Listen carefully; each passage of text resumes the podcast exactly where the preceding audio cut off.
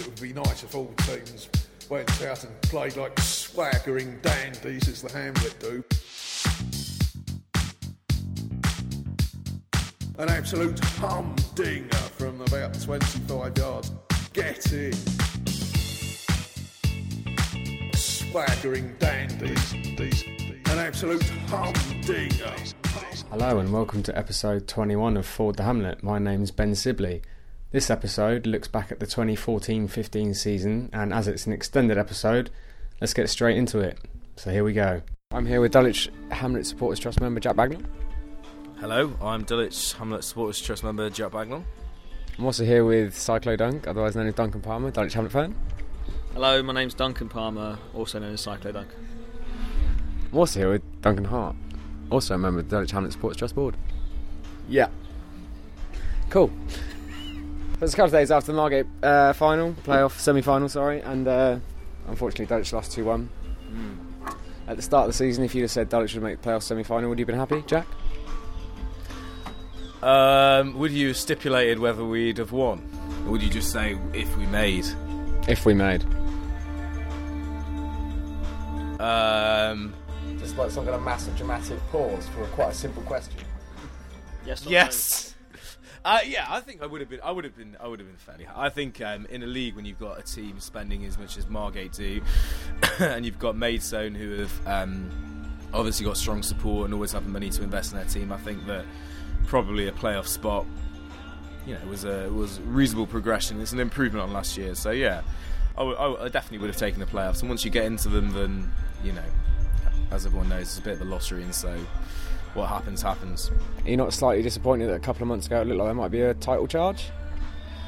Uh, yeah, I mean, yeah, I mean, I'm not sure that I ever thought that we would go on to, to, to cruise to the title. Um, and it's strange the, the the form that killed us once again was was the same, exactly the same point as last year, or at least started by, by Lewes away. Lewes, which yeah, exactly the same as last year. Um, but no, I think when you look at when you look at the difference in budgets in this in this league, then realistically, it, it's incredible that um, you know we managed to, to beat Margate twice. We managed to compete against those teams and actually be within touching distance for, for, for good periods of the season. So you know, I think all in all, we have to be. Uh, you know, pretty pretty chuffed with that, and uh, pretty impressed that, that it's been managed to be done. Really, Yeah, yeah, I, I'm, I'm happy with it really.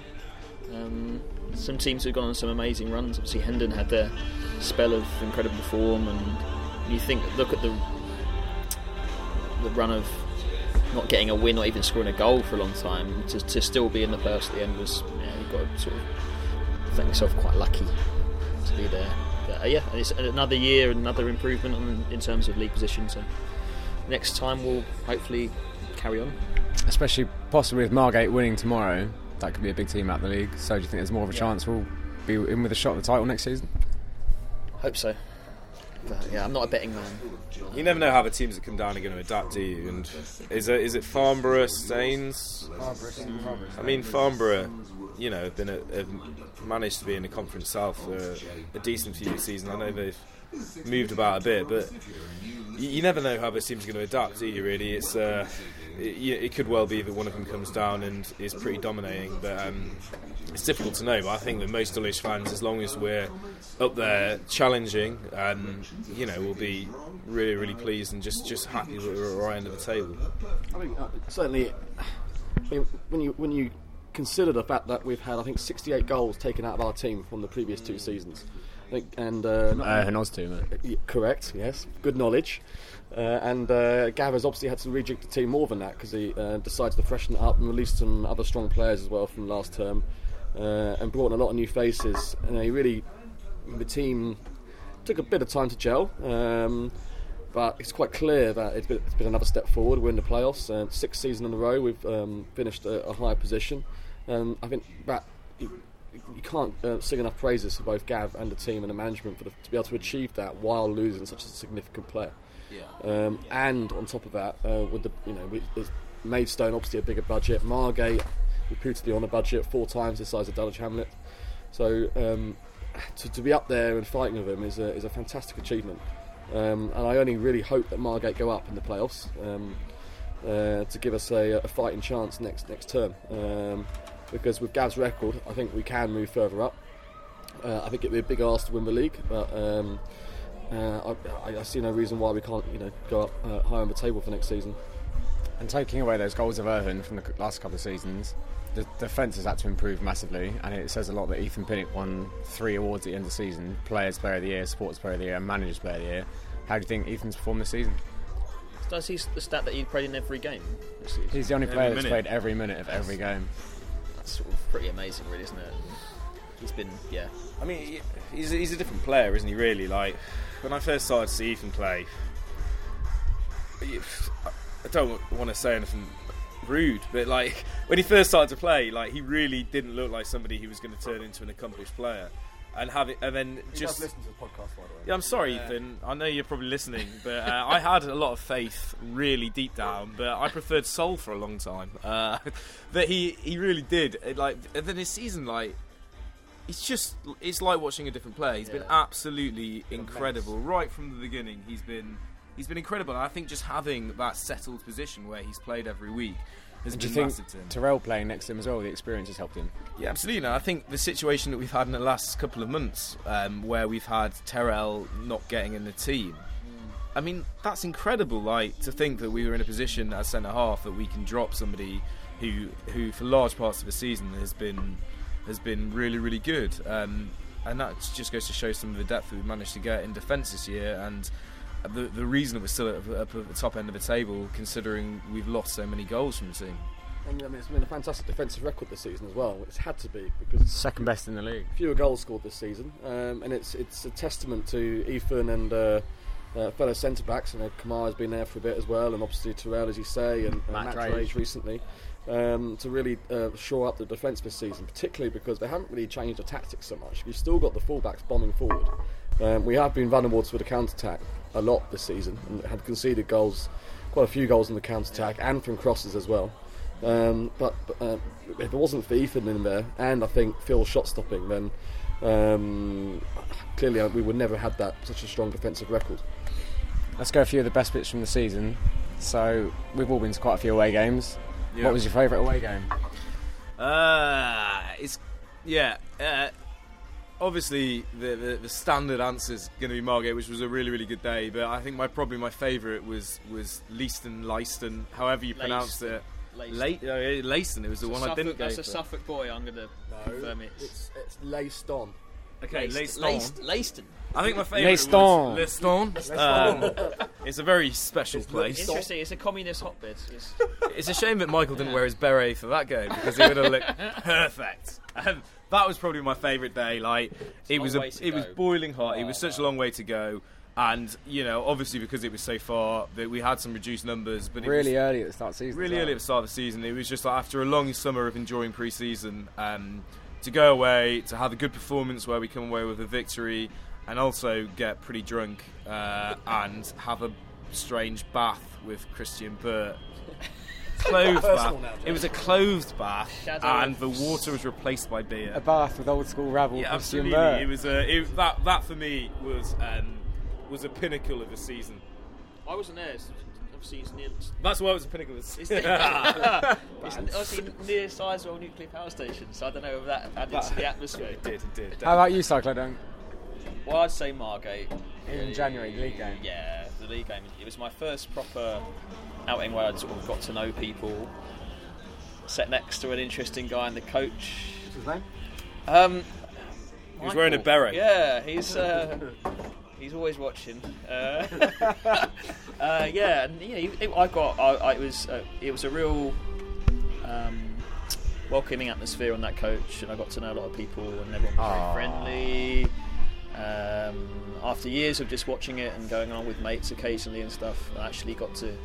Yeah, got, got got to feel part of the Dulwich family, and the win was obviously ah, it was spectacular, really. Ethan Pinnock's winner as well. It's the most beautiful thing I've ever heard. well enough. Yeah, no, it was good. It was good. a great day. Great day out. Favourite for you as well, Leiston? Uh, uh, no, uh, I would go more recent. Uh, Tonbridge, uh, the last away game of the season. Uh, really enjoyed it. Uh, nice short train journey down there. Uh, good weather, uh, good pubs. Uh, all the, the rabble down there, big, big turnout, uh, good non league ground, covered ends at both ends, great atmosphere, uh, and a really nervy game. Uh, you know, we were, obviously went 1 0 down and we went up 2 1, and we heard uh, uh, Met Police weren't winning either. So everyone was getting in a really party mood, and obviously, I mean, suddenly Met Police scored to go uh, two one up, and then and then we conceded two all, and then suddenly it was just one goal you know, in it, and uh, we could have dropped out the playoffs. So it was the nerves right to the last minute, and uh, then just uh, also the moment with um, uh, Zav's goal as well in front of us. That was great as well to put us uh, two and up before we, we equalised. So I think it had everything really. It had um, a great ground, good atmosphere. Good game, nervous excitement, and uh, a good there, result right? at the end. And yeah, Frank was there as well. I'd like to give a shout out to Canvey Island as well. I think, like mainly for the antics of uh, Brown in goal, which was not our Brown, their Brown, uh, which was uh, very humorous, and Tom's abuse of him. A was lovely just day too, as well, wasn't it? As well, Lovely day. poured of rain from about 10 a.m. to 5 p.m. I think it says a lot that we've picked out four from across the season. There's- There's been, there's clearly been a hell of a lot of good away days. It has. Yeah. Um, goal of the season, Jack. Oh, come back to me. I'm gonna have to have a little think. Get start with Duncan. Uh, well, I, I voted for, which didn't win it, um, the Ashley Carew's goal at home uh, in a Hampton Richmond game in non-league day. Uh, I mean, it was obviously a good finish, but um, I particularly enjoyed um, Ethan's taking the ball out wide, uh, about five or six step overs, a spin, a turn, a Cruyff turn. Well, that was all in my head, I think that bit. But then uh, crossing, nicely finding Ash on the edge of the box, who then uh, uh, fired home through a crowded box as well. So it was placed well. The camera angle on that was right behind Ashley, saw it curl away into the top corner. It's a great goal. I voted for that as well. in front of 3,000 people as well. Yeah. So a lot of people saw a good goal there. Yeah. Other dunk? I think it was the, the winner, was it against Witham? Vidal against Witham, the humdinger. Bang, top corner. That's what won it in the end. Yeah, so I'd say that one. Also, I thought Carew scored a really good free kick around New Year, Yeah, that wasn't even included in the in the list actually. and that was the 'Cause that was camera from miles right out. behind as well, and it then it bent right into the top corner. I, I think that should have been a contender. Best away goal, sorry, uh, Tonbridge as well. That, that free kick by the uh, Pi- I can't remember his first name, another Pinnock. Uh, Yeah, about yeah. 25 Mitchell. yards, Mitchell Pinnock, Mitchell Pinnock. 25 yards out.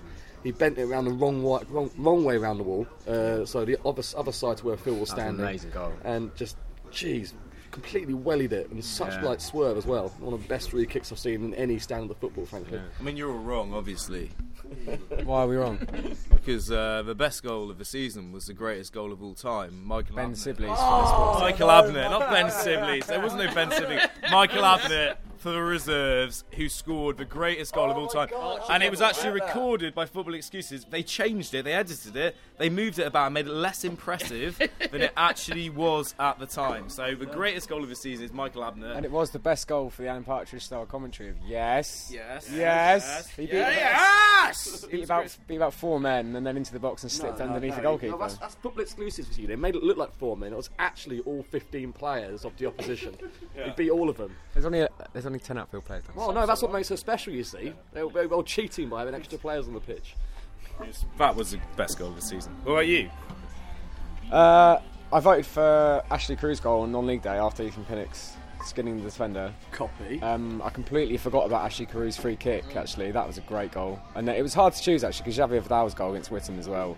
There's so many, there's so many across the season actually. So many great goals, and actually Xavier Vidal's on the on the second to last day at Tonbridge when Dean McDonald flicked it around the corner and Jav cut inside and buried it left-footed. Yeah. That was a great goal. McDonald's away to East Grinstead as well. In the I friendly. mean, all, pro- you could 25 probably put down yarder. all of those goals as being great. yeah. Five, five of the goals nominated were uh, five of the goals nominated were three of them were for Xavier Vidal's. Do you think he'll be here next season? Um, no. Yes. I, I don't. Uh, I, you- I think you. Wait your turn. Some of next season. I, I, I, I think. He, I hope not. But I think he's been here long enough now. Um, I think that. I actually don't think the last season he was at his best. I think in the promotion season he had, he was absolutely fantastic, and maybe he uh, took a season to adapt to playing at a slightly different level, or maybe it was just uh, you know a stage in his development. But he, he's shown sort of uh, spells of being at his very best again this year. Um, and I hope it, I hope that he does move on because I think he's at an age now where where he's ready to go to a, to a bigger club um, and ready he- to continue his development. He keeps spending a week here and a week there at championship clubs, and you do maybe begin to wonder why he keeps coming back. But maybe he's just too young for them. Maybe he needs to wait for this summer to probably give a good go at it. I don't know. Maybe, and I think also there's something to be said about what level you sign to. I think, uh, you know, Danny Carr was a absolute machine at, at our level, and he, he went on to sign for a fairly big club in Huddersfield and didn't really get a chance.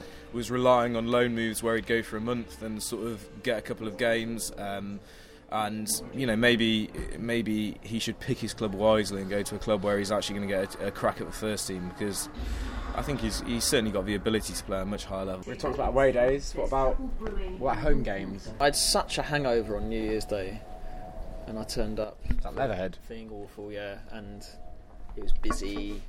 There's another plus thousand people there, and it was a great win and great atmosphere, really. And I think that's probably my favourite home game.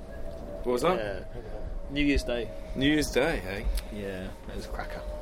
And I think that's when that free kick was scored. I think. So, I think you're right. Yeah, yeah. Don't. Uh, favourite home game? Well, it could have been, uh, I think, Peckham Town at home. What a what a result that was! A last minute. Oh, hold on a minute. Oh, uh, uh, wrong podcast, isn't it? No. uh, um, come back to me. My favourite, my favourite home game. Although I was in the shed for the entire game, which did take a little bit of a The mega shed. You weren't just locked in a random shed. No, I was like, yeah, I was in the mega shed. I was in the mega shed. Um, but uh, Margate at home, I think, was had all of the ingredients, didn't it? and to, ha- that goal from Hamichi was absolutely brilliant. Like it was fantastic, and to have their sort of, um, you know, they come down with their money, and uh, to be fair, the, all of their They just turned up and started throwing ten pound notes everywhere. I mean, it was that's just. it is. That's what it is. Their chairman uh, or one of their directors like came over and was really, really friendly. Was like inquiring about you know how much does it cost to, to put a shed like this? We might, we might, we might go. and I actually thought he was going to make an offer for the shed at one point. Like I was doing some serious. Pack it up and take it away. Yeah, absolutely, but um, you know they were, they were very nice. But it's just like to have a team who have spent so much money and come down expecting to win. Um, it was it was really nice to just to beat them, especially in the way that we did. Yeah, Non-league day. 3,256 fans. I mean, sorry, 2,856 fans there. Uh, breaking the attendance record at the time in the new stadium. Uh, fantastic atmosphere, and it completely blew away all our expectations of how many were going to turn up. Obviously, a lot of us put a, um, a, a lot of work into it. Um, many fans out uh, postering and flyering and um, stuff on social media, really building a big buzz around it. Um, and you know it's great. But it was great finally to have a, non, a a home game on non-league day as well, um, which is brilliant. Um, and making the the uh, pay what you want day, um, and being made nominated uh, one of the four uh, clubs around the country to be one of the kick it out um, uh, champions on that day. That's that, it's just such. I mean, it, it just went so quickly as well. I think it was quite like a um, a tide of emotions, seeing so many people around there. Sort Um, senses. Yeah, exactly. I mean, uh, I didn't really see the game because there's so many people there. You couldn't really see much of it. And your goal just of the about. season, of well, I just about saw. I saw. I saw Ethan's five turns and uh, crosses, and then the. Um, but We got- that, that was that was a great buzz that day. Yeah, and we got, I've got to mention Stonewall as well. I think Oh, yeah. to have something which was, you know, I mean, it was only only a friendly, but to have something Just which remind was us what- so what was that? Six 0 win. I mean, come on. I mean, exactly. you that- that's what it's every about, right, yeah. don't And for, them every peop week. for people who don't know, just remind us what that was. So the, there was a, a game organised, which was an anti-homophobia uh, friendly, which uh, we think was one of the first of its kind, where um, Dulwich played against the gay world champions uh, Stonewall FC. So they came down to, to, to play us for a game. Some of us went around uh, flyering around Soho the night before and trying to. Um, you know, go around clubs and stuff and attract people from the gay communities to say that this is a club where, where everybody's welcome and uh, obviously it got a lot of press coverage, which was which was nice. But there was a lot of people there as well, I think, who hadn't really, who you know, who I was chatting to, were saying they hadn't really gone to football. It wasn't something that they ever thought was something for them. Um, and actually, they came down and had a fantastic day, and a lot of the, the fans from Clapton came down as well. And I think you know the moment which was which was probably the pinnacle was was the end of the game where everybody there, the Dulwich fans included, were singing "We Love You Stonewall" as they came over to to applaud the fans. Um, and just a, a, really nice moment, and hopefully the start of a bit of a friendship between the clubs. I know they've been tweeting us luck this week for our playoff semi final, um, and so you know it'd be nice. Maybe we can get some people when Dulwich aren't playing sometime to go along and give Stonewall a bit of support because they're an important and and you know very very nice club. hopefully, we can perhaps make that into a regular friendly. Um, you know, once a season. I, I, we need to make such a big deal about it every season. Just to do it as a, um, I think, a way of demonstrating that the club is really inclusive. We want to be have a diverse fan base as possible, and just continuing to show we don't. This is just a one-off, but we want to play a team like uh, Stonewall. Um, well, I use a lot of my friends went went to that as their first game, and they've they've continued going back really, especially when they heard about the the game where they're collecting money or collecting food for the food, local food bank as well, and I think that really resonates with people that I I know in the area who who sort of take an interest in Dulwich Hamlet. Mm. So I think yeah, another another really good thing that we're doing. And in the lead up to the playoff semi-final against Margate, which we unfortunately lost, there was a conversation, conversation that was, happened quite regularly about whether going up to the Conference South was a good or a bad thing. And from from my point of view, I think the the two main negatives for me, I mean there are probably quite a few, but the two main ones are that one, if we went up, I'm not sure they'll be able to play players straight out of the Aspire Academy, which they do at the moment, or straight from the 18s into the first team, which we can do in this league to a point with Sean McCallsky and a couple of others. Jamie Maskell's played this season. So we, we, probably wouldn't be able to do that. They'd probably have to go on loan somewhere before they were put into the first team if we made the Conference South. And secondly, the experience for the fans probably wouldn't be as good because the trips, the away days are longer. It would cost more money. It would, cost more money to get into grounds. Perhaps the stewarding goes up a level. You won't be able to get away with some of the things that we get away with now. I mean, these are just a couple of points which, from my point of view, are quite important. But I, am keen to know what you think. If we, if is the Conference South maybe not the best league to go up into? I think, I think the Conference South is okay because you're having it's still not not segregated. I mean, yes, the prices may go up a couple of quid, but on the grand scale of things, when you're on a away day, a couple of quid here or here or there is not the massive difference with travel costs and having a few beers. Anyway, so I mean, to have one last beer if you're worried about that. Um, I mean, the travel cost it can be an issue, of course, um, but it'll be good to see uh, new grounds um, as well. Groundhopper. Uh, yeah, indeed. Um, uh, and in terms of players, playing players straight out of the academy. Yeah. I'm not. I'm not so much concerned about that. I'm slightly more concerned about having to may play more practical football, um, more physical. More, yeah. I certainly think when we play uh, Conference South uh, teams in friendlies, um, and the odd conference South conference games I've seen, it's definitely more physical game. It's more. Uh, it's, I mean. We played Farnborough early in the season in a, in a friendly during mid-season, yeah, and, pre-season. and we played them Staines and friendlies, and all of them are quite. You know, they, they focus on having bigger players and the stronger players. Uh, They're all over six foot, Farnborough. Yeah, I, I, just wonder whether we could um, would have to perhaps try and match that, or if we did continue playing the way we do, could could we? Um, waltz through the division like we do some against some, some of the teams in the Ryman League. I'm not I'm not sure. So it might have to change our tactics a little bit as well, which would be a shame because one of the great things about Dulwich is the fact that we do constantly try and play, well not constantly, but most of the time, play um, attractive passing football, uh, attacking football as well. Um, but I'm not sure we could go go out and play that style quite so much as we do, which would be a shame. But Jack, Conference South. Hmm it's difficult, isn't it? I think I want. I mean, I want Dulwich to win every week, uh, and so a byproduct of that is that you know you may end up going up. I think when we got promoted to this league from last year, there was an, from the league room before the Ryman South, there was a noticeable difference, and it took a while to adjust in terms of um, not so much on the pitch, but just the, the, the, difference in the stadiums you're going to from when you're used to going to places where there's a bit of railing and there's a there's a small stand and there's uh, you know, there, there are places where you know, there was sort of like 10 or 11 fans, and going up a level um, is, is very different. There's some de- really decent stadiums in the league we're in now. I kind of pined and missed a little bit the, uh, the, the having those stadiums, which really felt like you were at real, real non league level. So I don't have a, a grand desire to be at a level where we it's much more like um, a football league where there's a, a, much bigger stadiums and it feels a lot more like you're playing at a bit a bigger level. Um, but you know, I want us to I want us to win, and so ultimately I try not to think about it as much as I possibly can, and uh, you know see what happens. But whether you know when and if and when we go up. Um, certainly I think there'll be a, a period of adapting to, to a new level for for fans as well as the way that we play football. And also, I think what I haven't mentioned is that with the contacts that the management team have, I think we'd be able to attract players from at least the conference down to the conference south, especially with Gavin Charge, maybe even League Two players. I mean, Terrell dropped down this season to play for us, Yeah, so I think we'd be able to attract a higher calibre of players straight away. yeah. I mean, it, I guess it's weird. It, It's really hard, isn't it? I think all of the, all of the supporters will want us to win every week, but I guess it's. I guess it reached a level of where you know we don't.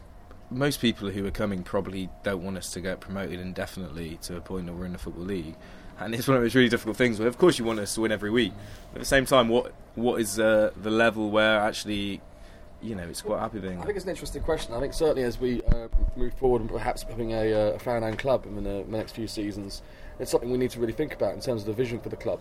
Do we want to be? I mean, many clubs would just say play in the highest league possible that you can get to, but is that what we want for Dulwich Hamlet?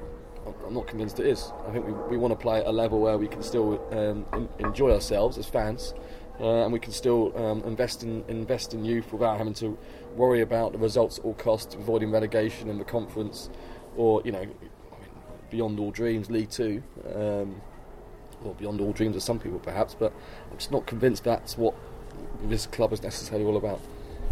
I mean, that might be a bit controversial. I'm sure uh, many fans will just, you know, always want to aspire to higher. Um, I think most fans, when they sat down to think about a question like that, they probably have exactly the same thoughts in their head, really. So, yeah, I sort of echo what everyone said here. And it'd be interesting to hear the views of um, people who've been going for a lot longer than any of us on that, Yeah. because, you know, ultimately, uh, whether we like it, the vast majority of new people who are going, there's at least a partial element of actually they're a bit fucked off with league football, and they've watched league football, and for one reason or other, they're they're not really going anymore, and so it's that's a very very different um, situation to people who have you know always Yeah. been Dulwich fans, and you know for all we know they might you know quite happily see Dulwich in the football league in however long. So it is a a very different situation, I think.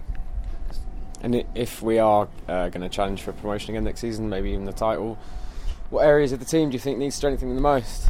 Striker. Yeah, striker. Yeah, I think that's the, the you can see the goal, the goals that Erhun offered last year just aren't there anymore. Um, Harry Ottaway has struggled to get back to what he was before he got injured, and they've tried to bring in different people. The, the tank, for example, came in because he was a different option, but it just didn't really work out at all. So I think that's some yeah maybe a striker or two would be great to get in. I think you're right because we brought in Omar Karoma for a couple of games Yeah. and he ended up going by the Got on his wayside. debut, but after that, Lauren Hamichi did a job for a couple of months at the start of the season but didn't didn't settle obviously. and they need a run. They need a run in pre-season with the team as well. I think that helps a lot. Yeah, Played Nyren Clunis up front one game as well and Kevin James as a false nine for a month at least. and I think um, on the wings as well. And, and another option on the wing. I mean, we've got um, obviously Nyren. Uh, you know, picks himself every week. He's he's always going to be there. Lodge will be I back think- next season. Yeah, well, I, be yeah, sign. Lodge- Where is Lodge Dean a- Lodge? Lodge is a is a fantastic player, and I think that if we'd had him fit, we probably would have uh, got a lot more points. When we had the option of him or uh, Luke. I was really Um, encouraged by Manadio when he first started, and Mm. he, he seemed like a complete, like a firecracker of a player. He could skim people for fun, but I don't know what happened. He's, sort of- Yeah. yeah, it's a shame. He went to Center Parcs, I think. the wave machines are great though. Come on, Brooklyn, Yeah. maybe. I think he was in New York, wasn't he? Yeah, I think he's pretending to be in Brooklyn just to make it a better excuse, but actually he's actually at Centre Park, just outside London, I think. But um, The thing is, well, Nicky Ball cancelled his Dubai holiday or his golf holiday, so he? why couldn't Luke done the same? I suppose we might as well call, talk about the uh, game at Margate. Lost, lost two one. I thought we started quite brightly and then went a goal down, and that was after Albert Jarrett hit both posts from about 20 yards out. He struck one post with a low shot, bounced across the goal line, and hit the other post, and was came out to cleared. their defender, didn't they? And they Yeah, could and have got cleared in it. so easy. yeah, it could be an And then- it just, it just bounced off when he didn't it? Yeah, and then later on in the half, unfortunately, Phil Wilson misjudged a cross and they hit it, headed it into open net, so we were 1 0 down at half time. But then um, Nyren Clunis's brilliant run Yeah. forward and curled into the bottom corner from the edge of the box. Scottish. Pandemonium behind the goal, but then unfortunately, about less than ten minutes later, they scored again. Margate scored again. It was another header from across. I think. Margate It, did the homework excellently. I mean, we well, it might have rebounded off Matt Drage and then hit Phil Wilson and went in. However, like we said earlier, there were a lot of crosses into the box where they knew was our weak point. As soon as I saw that cross go in, I said to I can't remember who was next to me. Can't remember much about the night, but It's that angle of the cross I- that I you know is going to cause problems against a straight away. That's a goal. It's that angle where yeah, it just bends into the six yard box. yeah. It causes problems a lot this season. The crosses and um, and and on the counter attack as well. Part, I mean, the counter attack partly because I think we play a fullbacks quite a high, high, high up the pitch, but the crosses, I think that's something that really needs to be. It's not hard to work on in training. No. I know they only have two training sessions a week, but you think that when they start conceding goals most of the time from that situation, you think they'd start sorting it out. Because I remember we, we spoke to Phil earlier in the season. We said that's yet another goal from a set piece, and then the next game. I can't remember who it was at home. It might have been VCD. We conceded an identical goal Yeah. within about 15 minutes of the game starting. What you can do about Phil? I thought Pedro did well when he came on. Surprisingly, he didn't. Well, did, did Pedro not make the bench? No, he wasn't anywhere near the squad. I squad. could have sworn, was, you see, I uh, listened to the mopping up the podcast last week, you see, and I, I, I thought Jack Bagnall predicted wildly that uh, Pedro was going to be a surprise addition Duncan to the, uh, the squad. predicted Phil Wilson in goal, and But so Jack uh, also said he wasn't going to come to Margate, and he bottled on that as well. So yeah, I was yeah, I did. We had no idea of the date, did we? Yeah, I did a Farage. I think we did great to get so many people there at short notice. And the club did great to get transport sorted out and so short notice. work of the volunteers actually, Yeah. of especially of Mishy, Sean Dooley, and Liam Hickey as well to get everything sorted out, and Griff Griff. and Griff, as well. mate, Paul the amount Griffin. of time yeah. that they, they spent sat around in a bar.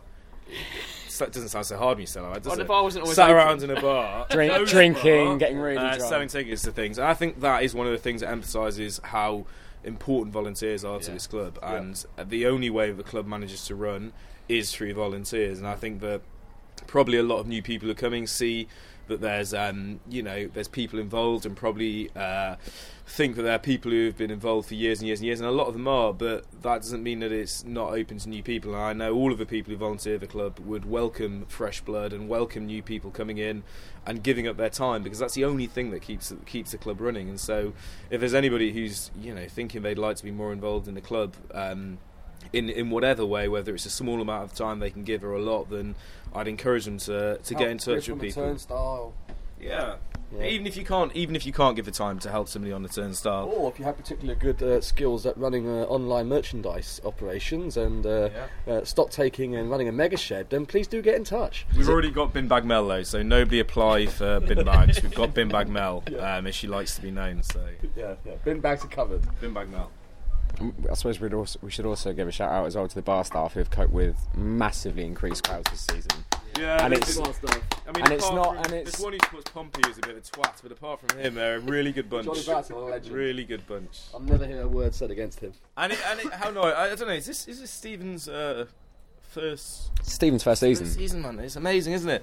To- He's done an awful lot actually. Of course he has, and it's so Done it all nice. round. It's so nice to have that. Um, it's like going to your local. Stephen Bar manager, that by face. Yeah, you've got that face that, that lots of people know. Lots of people will go in and have a chat with him. Um, and it's just so nice the fact that yeah, he really makes his own. It's so, even little things. well. And the, the um, when we had the football beyond borders launch party as well, didn't they donate? Was it eighty or hundred quid to the pot? Yeah, yeah. Straight straight over. They just gave it did, over. yeah. And like stuff like uh, you know, at Christmas, like you know, Stephen done all this stuff to make it really special. And the- yeah. It's just lovely. Like it really feels like he's uh, put his stamp on the place, and it's been done really well.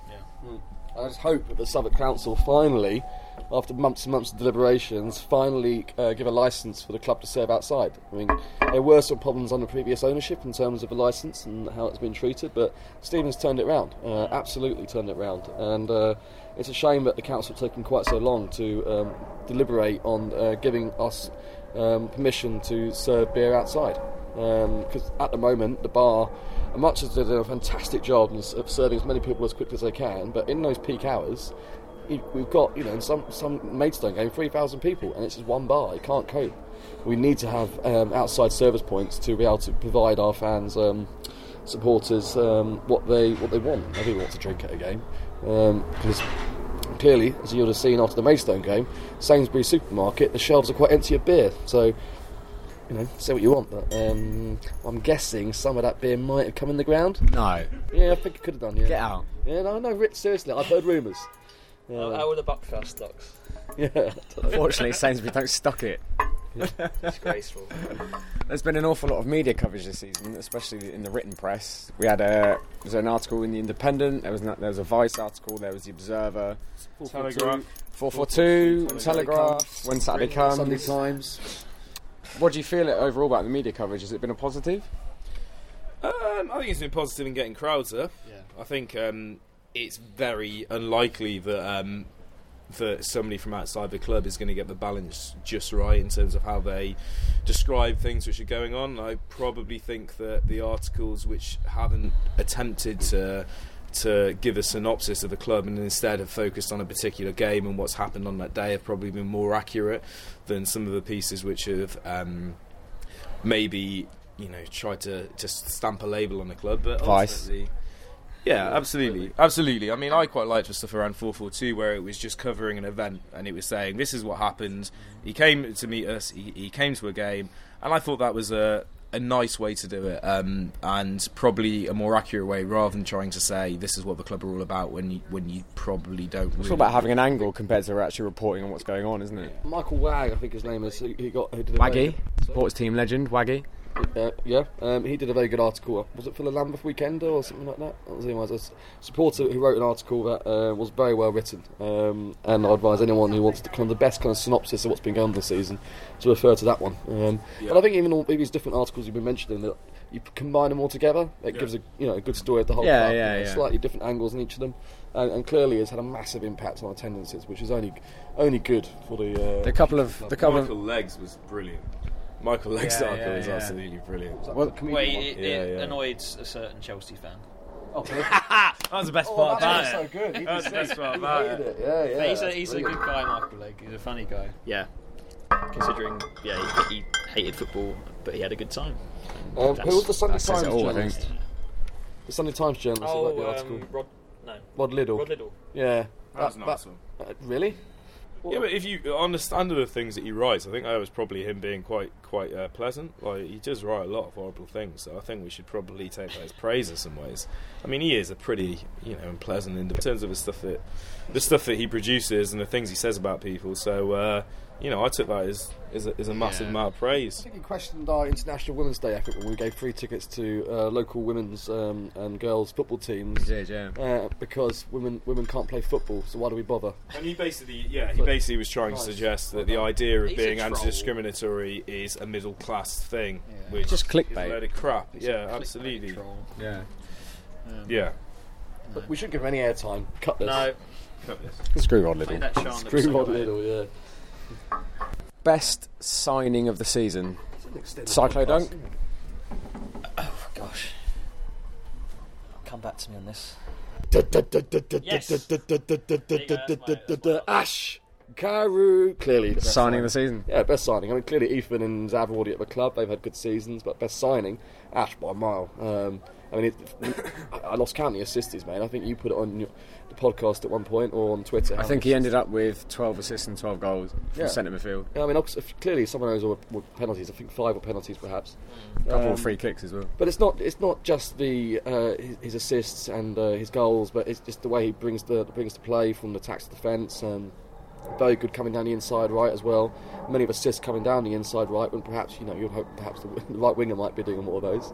Um, and has, has, has had some good long range goals as well. Um, some people are criticising him for slowing down the play, but actually that can work to our benefit sometimes. Just taking taking an extra touch and uh, waiting for players to move into better positions. Um, so I, I, don't, I think that's a good thing, but frankly, that he can play at different pace.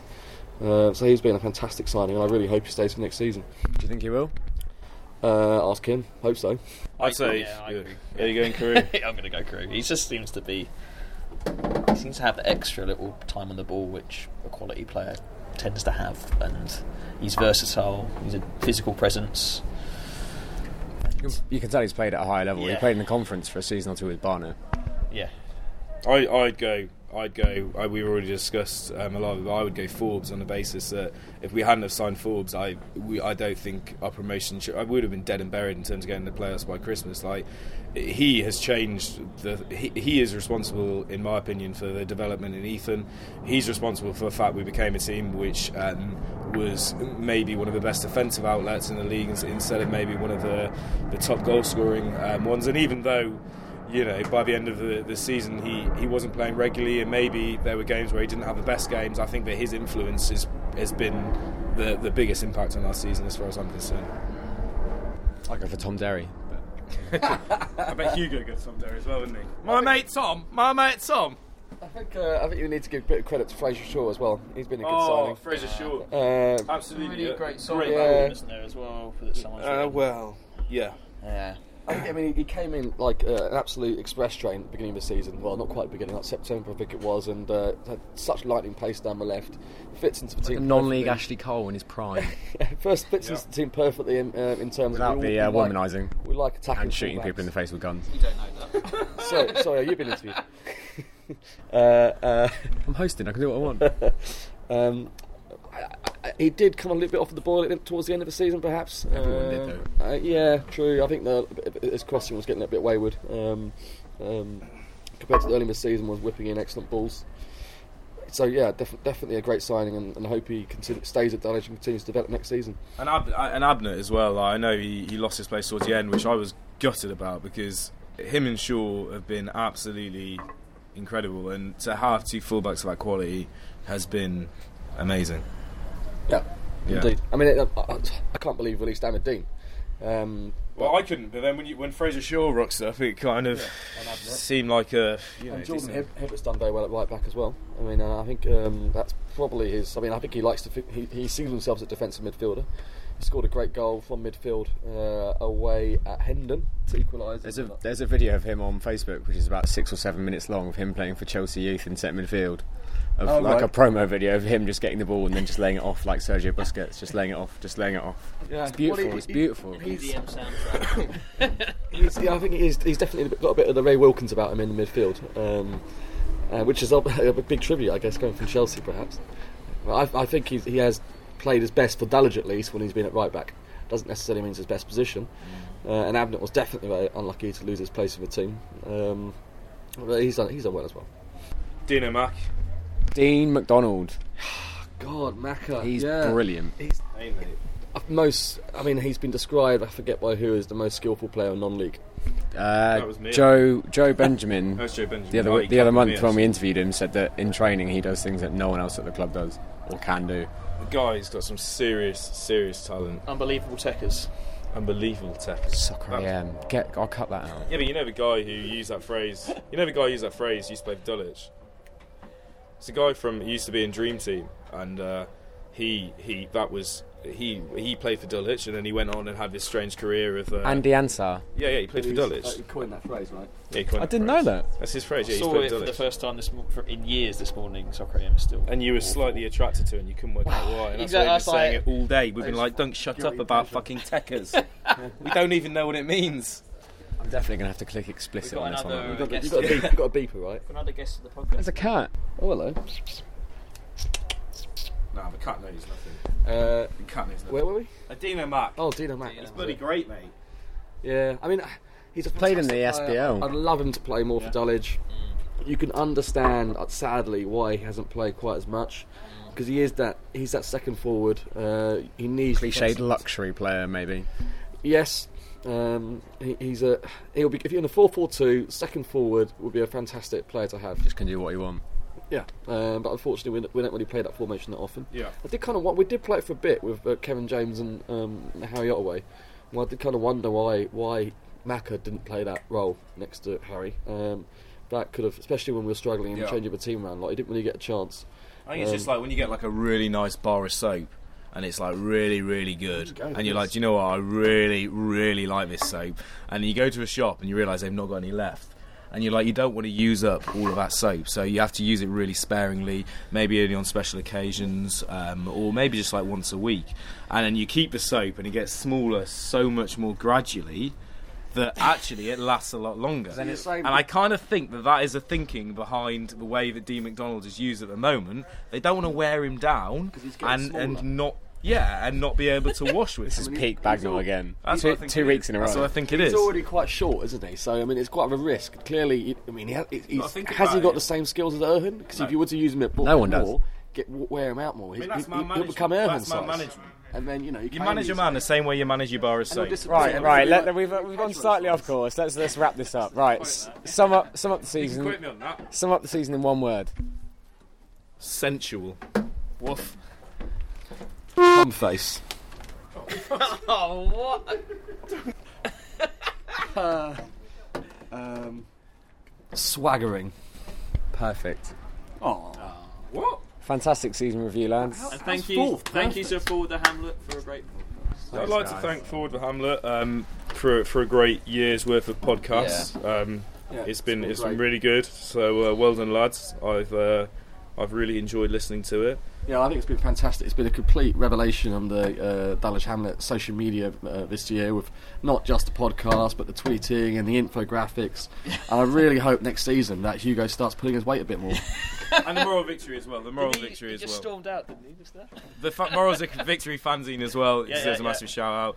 And uh, I hope they both continue to go from strength to strength, and that you eventually let Jack McEnroy get involved again in his in his podcast because it's a little bit rude that you forced him out, and now he's not allowed to even appear on the show. He definitely didn't As abandon far as us. we're concerned, he he's nothing to do with it He's too cool for Forward Hamlet now. He's too cool for everything. He's You've a got media to keep him to run. involved. You've got to keep him involved. quite proud I, I don't want to mention the role of the Dulwich Hamlet Supporters Trust this year, so I won't. But you can, Dan. No, we should. Yeah, you should. Hey, you've been great. Who's been great? They've just done a lot of great work in pushing the uh, agenda of fan ownership and getting more more merchandise. Another mega shed Yeah. going on the go, and it's just yeah, it's great. Great to see the club growing, and I'm yeah, I'm delighted that I'm the most featured person on the worldwide gallery of Dulwich No, sorry, we're not talking about too. Forward Hamlet. So t- tell us, tell us about. Wait, in some What ways. about the great work we've done with communications and Yeah, what about the releases? communication? What do you think about Oh, communications with the committee and promoting the club. Sporadic email that sometimes gets sent out. I, I, I don't know, guys. Um, In some ways, in some ways, You're other board members like role models. We're to not you. going to email you. What's, what about that? In some way, are the members of the board like your biggest role models and quite an aspiration to you? They, they do a great barbecue. That's all I can say. This is praise indeed. Well, Jack, thanks for your time. It's been a pleasure. Uh, thank you very much, Ben Sibley. Um, it's no, the pleasure has been all mine, and I look forward to joining you again very soon for some more insightful opinions um, and decisive. Don't say banter. disfi- don't say banter and decisive, um, well-informed things. Thank you, Cyclo Dunk. Thank you for having me. First appearance in person. Um, I've been name checked quite a lot, which I appreciate. Have you enjoyed it? I loved it.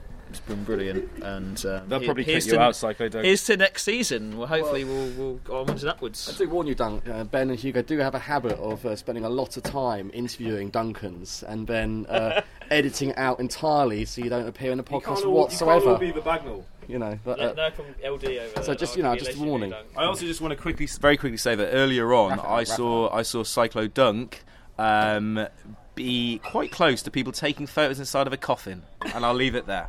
Thank you and good night. I was defending the dead. Thank you, Duncan Hart. thanks, Ben Sibley. Much appreciate your work is brilliant. Keep it up, and uh, I look forward to more of the same next season. Huge thanks to Jack and Duncan and Duncan for their time, and also to all other fans we've spoken to this season. This also includes the players and management staff and other staff around the club that have helped us make the podcast what it has been.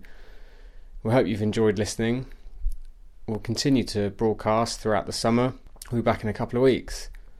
Don't forget to get involved online with Forward the Hamlet. Our Twitter is at Forward Hamlet. The Facebook is Forward the Hamlet, and our website is forwardthehamlet.com, where you can find all of our past episodes, blog posts, and our supporters gallery. Forward the Hamlet is part of the Hold Fast Network. Visit holdfastnetwork.com for more quality podcasts. An absolute humdinger from about 25 yards. Get in. Swaggering dandies. An absolute humdinger. almost forgot to mention, I've mentioned it before, but we need to mention again just in case you missed it. If you listen to the podcast through any other medium other than iTunes, you'll need to resubscribe uh, as soon as you can because we're changing our hosting service. So if you listen to the podcast through any other way other than iTunes, you will need to resubscribe, otherwise, you won't receive the latest podcasts. Also, we've been running a competition over the past week or so to win an original 1936 Dulwich Hamlet photo card, which uh, they were issued in the 1930s by Ardath Tobacco Company. And I've got a load of names here, and I am going to randomly pick. And Nick Ashton has won the photo card. So, congratulations, Nick. We'll get in touch and grab your address off you and get it out in the post for you. And Nick Ashton has won the photo card. We'll have another competition soon. Got a couple of bits and pieces that we can use over the summer, so stay tuned. Anyway, that really is all for this week. See you in a couple of weeks.